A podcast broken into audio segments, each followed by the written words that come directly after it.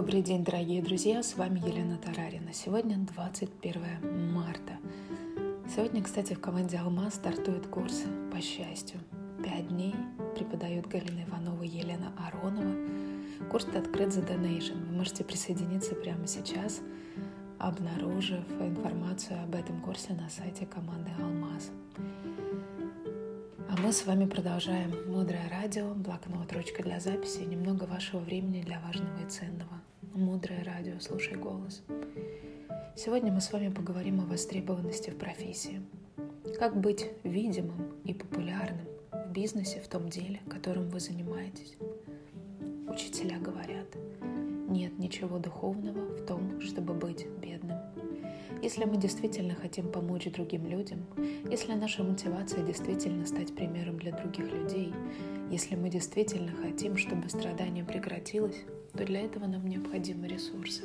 И материальные ресурсы нам для этого тоже очень нужны. Деньги – это один из самых коротких путей, по которому мы можем прийти к возможности масштабной помощи другим людям. Поэтому у нас с вами должно быть абсолютно здоровое желание иметь ресурсы – для того, чтобы передавать их другим через разные способы и формы.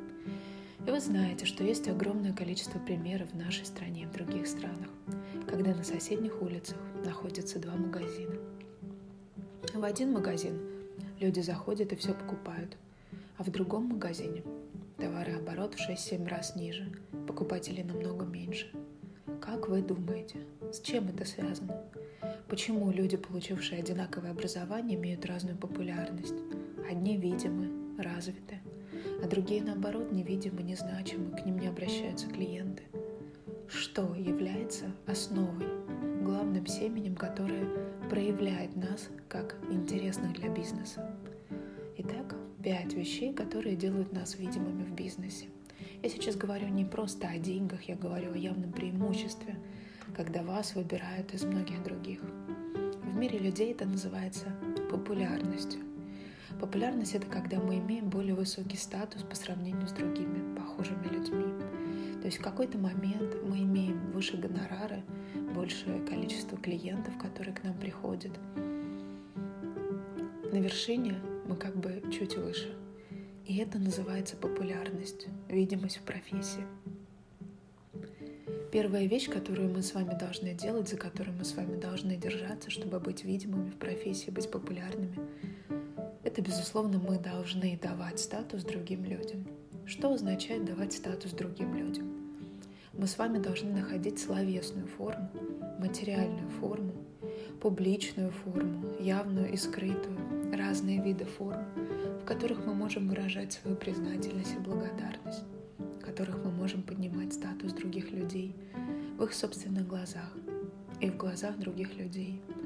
То есть нам нужно научиться работать с людьми, взаимодействуя с людьми на разных этапах своего бизнеса, нашей работы, сделать так, чтобы каждый человек, соприкасающийся с нами и работающий в нашем поле, ощущал свою значимость в работе с нами.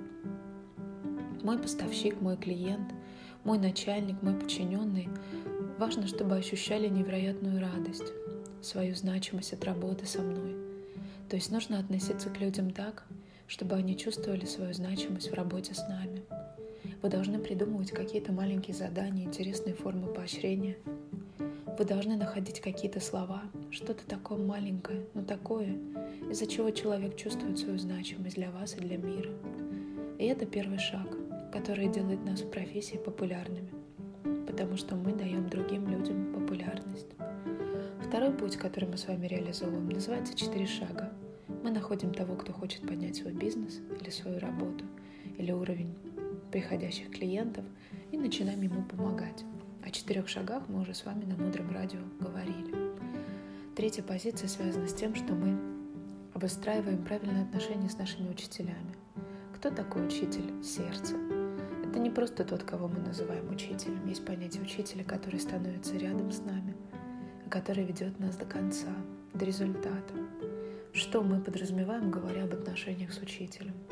Мы подразумеваем, что есть кто-то, кого вы наделяете силой вашего учителя.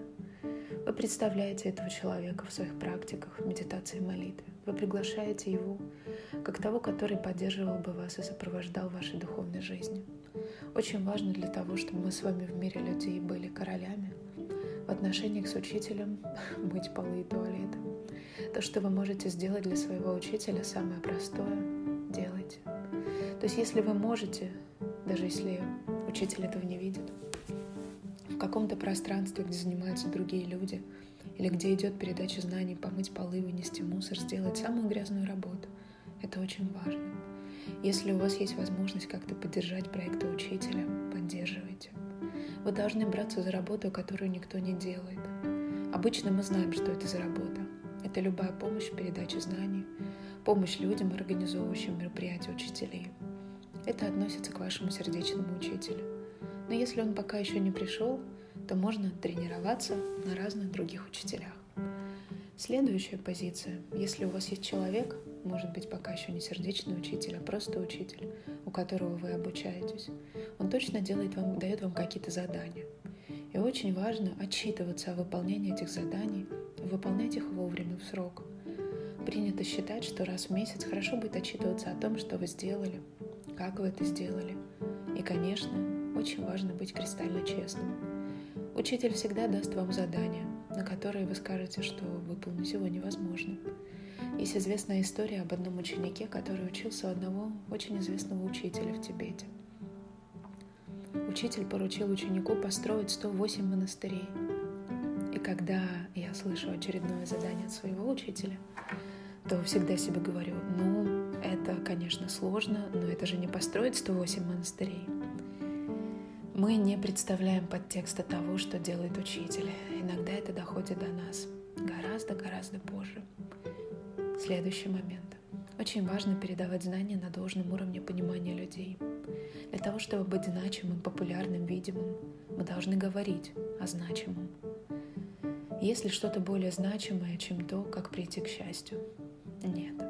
Соответственно, когда мы начинаем как-то передавать эти знания, мы должны это делать на том уровне понимания, на котором воспринимают те, кто нас слушает. То есть вы должны очень тонко ощущать, о чем люди готовы сейчас услышать и говорить. И для этого нужно очень много знать. Вам нужно понимать, с какой стороны нужно зайти. Рассказывание одной и той же истории может быть кардинально разными, потому что мы должны рассказывать на том уровне, на котором люди понимают, говорить с ними на их языке. Мы можем присоединяться к ним, поднимать их выше. Не стоит в том месте, когда вы хотите поделиться с кем-то информацией, давать то, к чему человек пока не готов. Это очень важный момент. Таким образом, сегодня на Мудром радио мы с вами говорили о пяти позициях того, о чем нам стоит поразмышлять, чтобы мы стали видимыми для других людей, чтобы мы стали значимыми. Дальше глубже. Оставайтесь с нами на волнах Мудрого радио. Мудрое радио. Жить на глубине. С вами была Елена Тарарина. До встречи в эфире.